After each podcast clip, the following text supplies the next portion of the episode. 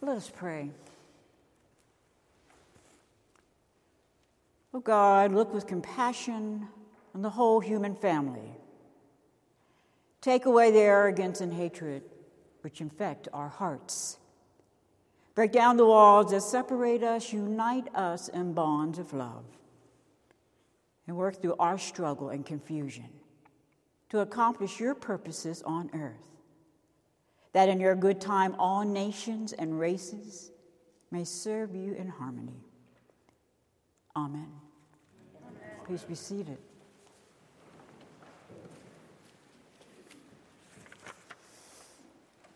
Good afternoon. Good afternoon. And Happy New Year. Happy New Year. It's okay. I mean, 2019 is still new. We can still say Happy New Year, and a number of you have not seen for a while, so I get to extend that greeting. And yesterday, you know what yesterday was? The Chinese New Year. Yes, so, um, and it is the year of the boar. So, how interesting. I open with this greeting for us to go into our minds and into our hearts as we look at this talented, bright, wonderful woman in a bit. We know that in cycles of annual year change, you know, our, our minds and our hearts pull for some unknown newness, for a newness, an aware, a look for the aha moments, better known as epiphanies. That, that's what happens. It's the new year, it's, it's new, it's a new cycle. Got to be something there. And we think that the new year has the answers.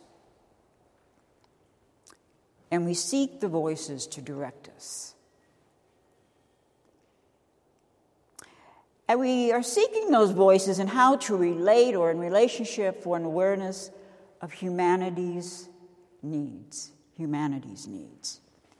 So, new year, new voices.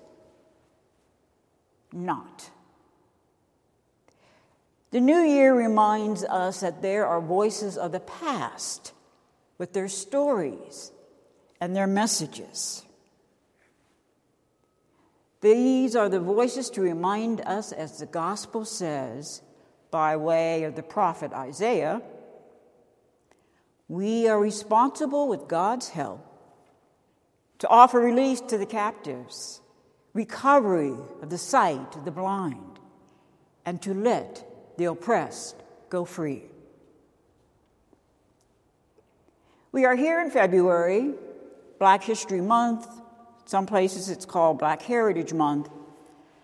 But for me, the culture and consciousness of this month really starts with the MLK Day in January. Not only is it a day to remember Dr. King,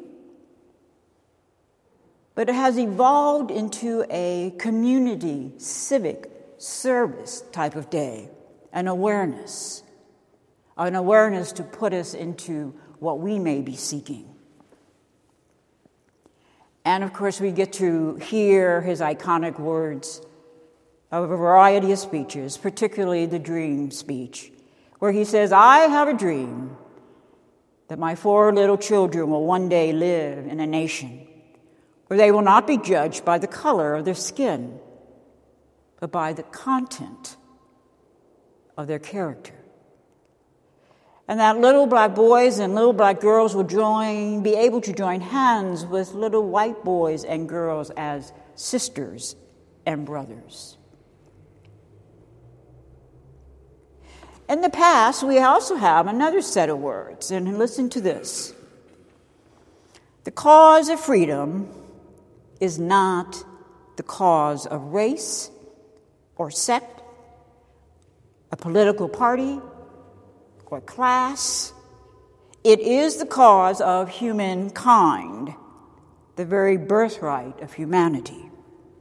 Humankind or humankind. That is the cause of freedom. Both of these messages invite us to look at human rights. It's just the bottom line human rights. And in part, any actions that we may be uh, offer to social justice. The first message you may recognize is from Dr. Martin Luther King in the year 1963. The other quote comes earlier in the early 1900s, late 1800s, early 1900s, by a woman named Anna Julia Haywood Cooper. The messages are similar, and that over decades, centuries, millenniums, etc., the cry of pain have not changed as humankind seeks hopeful and healthy existence. Sad, but true. So, who is this woman, Anna Julia Haywood Cooper? A woman of color who lived through the second half of the 19th century, which was an era of the Civil War and Civil War slavery and into the first half of the 20th century, towards the civil rights movement of the 50s and the 60s. She would bridge the centuries as an educator, advocate, a scholar, an author, sociologist, speaker, black liberation activist, one of the most prominent Afro American scholars in United States history.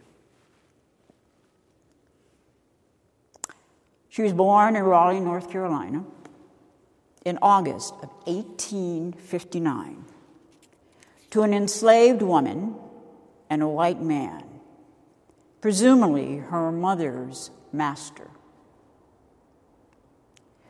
Anna Julia Cooper was an academically gifted child she received a scholarship to attend St. Augustine Normal School and Collegiate Institute, a school founded by the Episcopal Church to educate Afro American teachers and their clergy. There she became or began her membership in the Episcopal Church.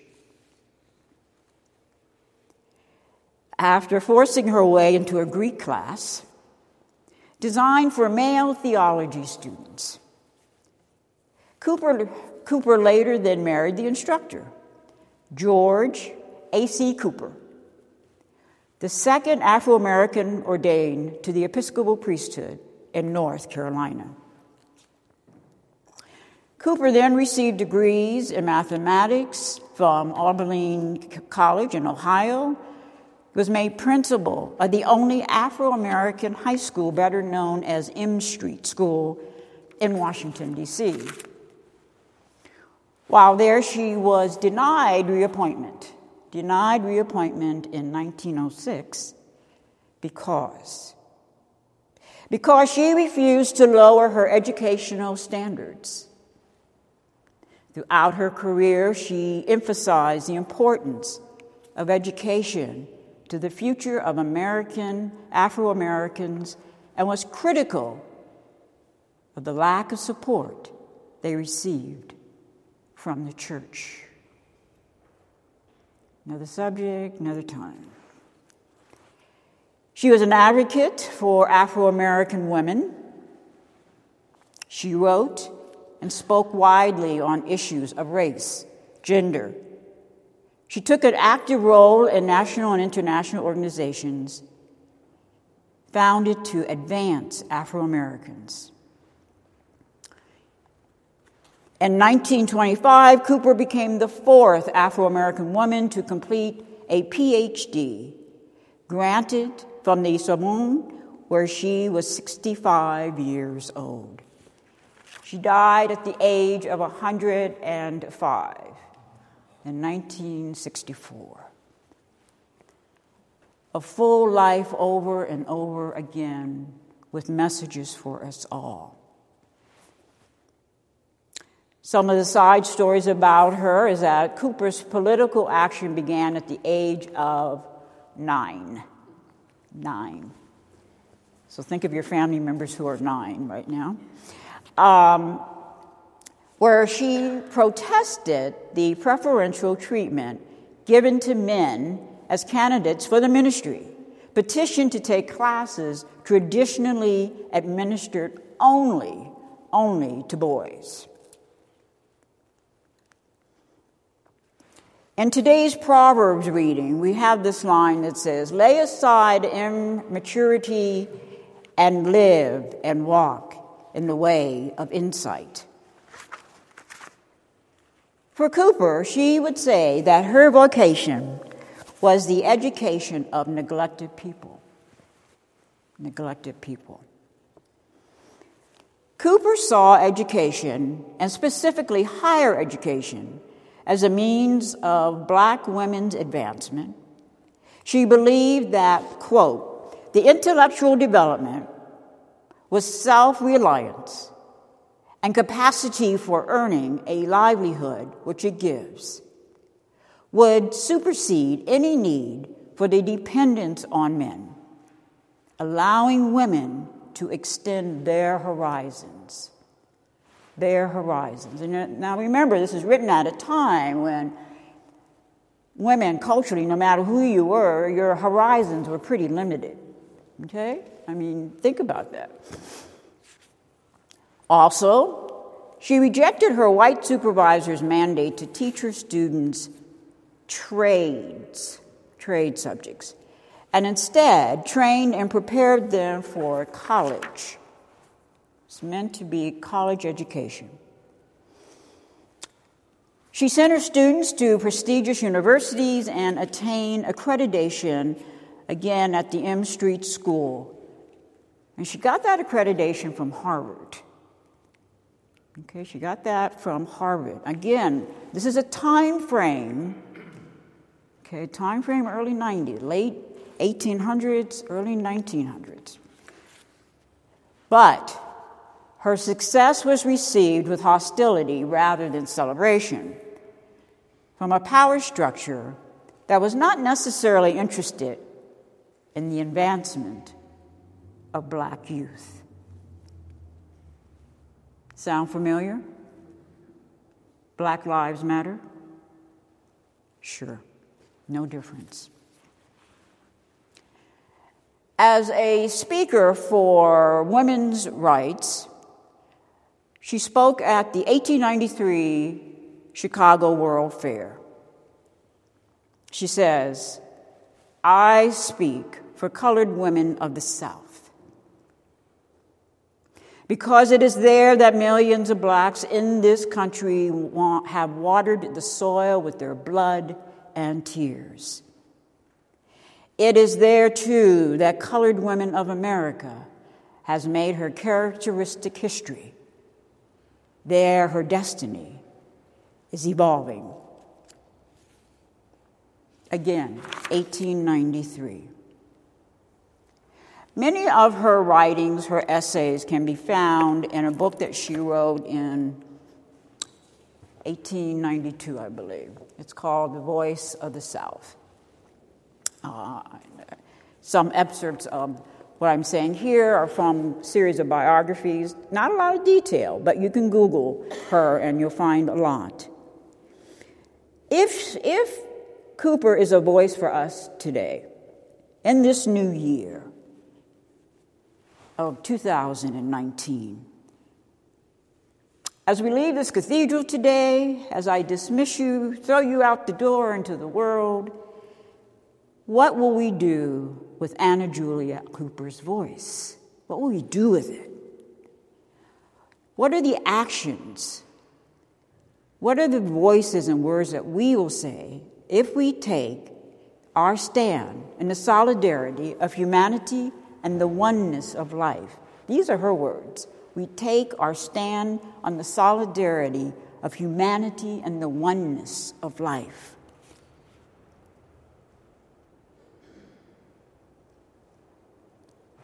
In today's gospel, Jesus rolled up the scroll, sat down, began to say, Today the scripture has been filled in your hearing. In your hearing. Now we go from voice to hearing. Anna Julia Cooper says, one needs occasionally to stand aside from the hum and rush of human interest and passions to hear the voices of God.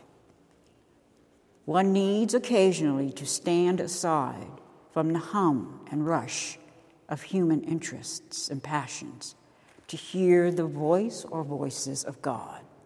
As Jesus said, the scripture has been filled in your hearing. Hearing God, sending prayers to God,